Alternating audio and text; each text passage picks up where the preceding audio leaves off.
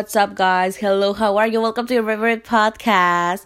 Today, I decided to write this episode in my first language and then translate it because I want to have a winter vocabulary. Besides, I think it's a good idea to alternate in the language I initially write my scripts, for this podcast. So, okay, guys, I just saw The Kissing Booth, and because if you haven't noticed it, I am a teenager, and many times I need to watch romantic comedy movies to feel that the world is mine, and I am not going to say if it's a good movie or a bad movie because we all have different tastes, but personality, I like it. Of course, it's not a movie that deserves an Oscar, but it could be worse. It got me excited, it made me cry, it got me attention, and I wanted to see it all. At no time did I say, okay, I don't want to see this anymore, it's boring. No, it archived his purpose, which was to entertain me. And now I'm talking about this movie in one of my episodes. So, most teen love movies have the main characters, the friends of the main characters, and then they always have the character called the second choice. Yeah, so today we are going to talk about the second choice. The true in my life, I feel more like the character of the second choice than the main characters, and that's not right. No, in this movie you could miss the character of the second choice, which is last scene he was looking at the main character from a distance, and one of the friends of the character of the second choice said to him like, "Don't worry, it's not working," and he answered, "Of course it is." Oh my god! Oh, this is so really, really sad. Bro, I hate this. I hate so much the person who wrote this because he gives all the characters a happy ending, and the only who is unhappy and deserves to be is the character of the second option.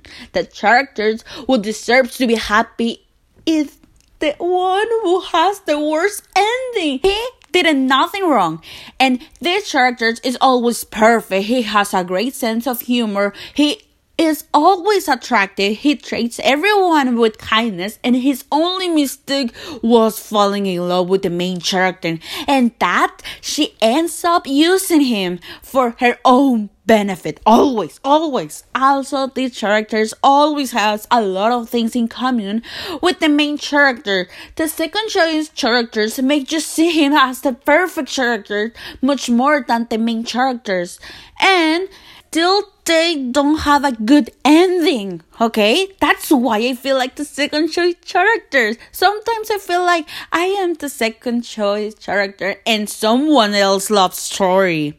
But that's wrong. That is not right, okay?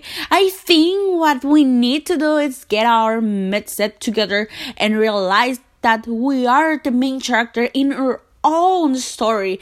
Stop thinking that we are the secondary character, but have the spirit of a second choice characters. Be kind to the world and know that we deserve the same happiness as everyone else.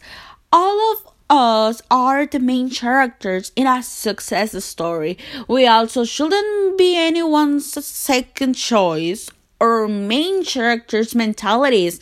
I don't need you. I can live without you, but I want you, okay?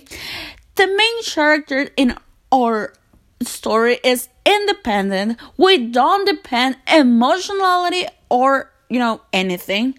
No one can really influence our decisions and our dreams because we are the main character, and the main characters always has bad moments, difficult moments, but he always goes on no matter what, The main character is always a warrior. He fights for his dreams, and we fight for our dreams. So, but this is all for today. I finished this episode saying explore the potential you have as the main characters.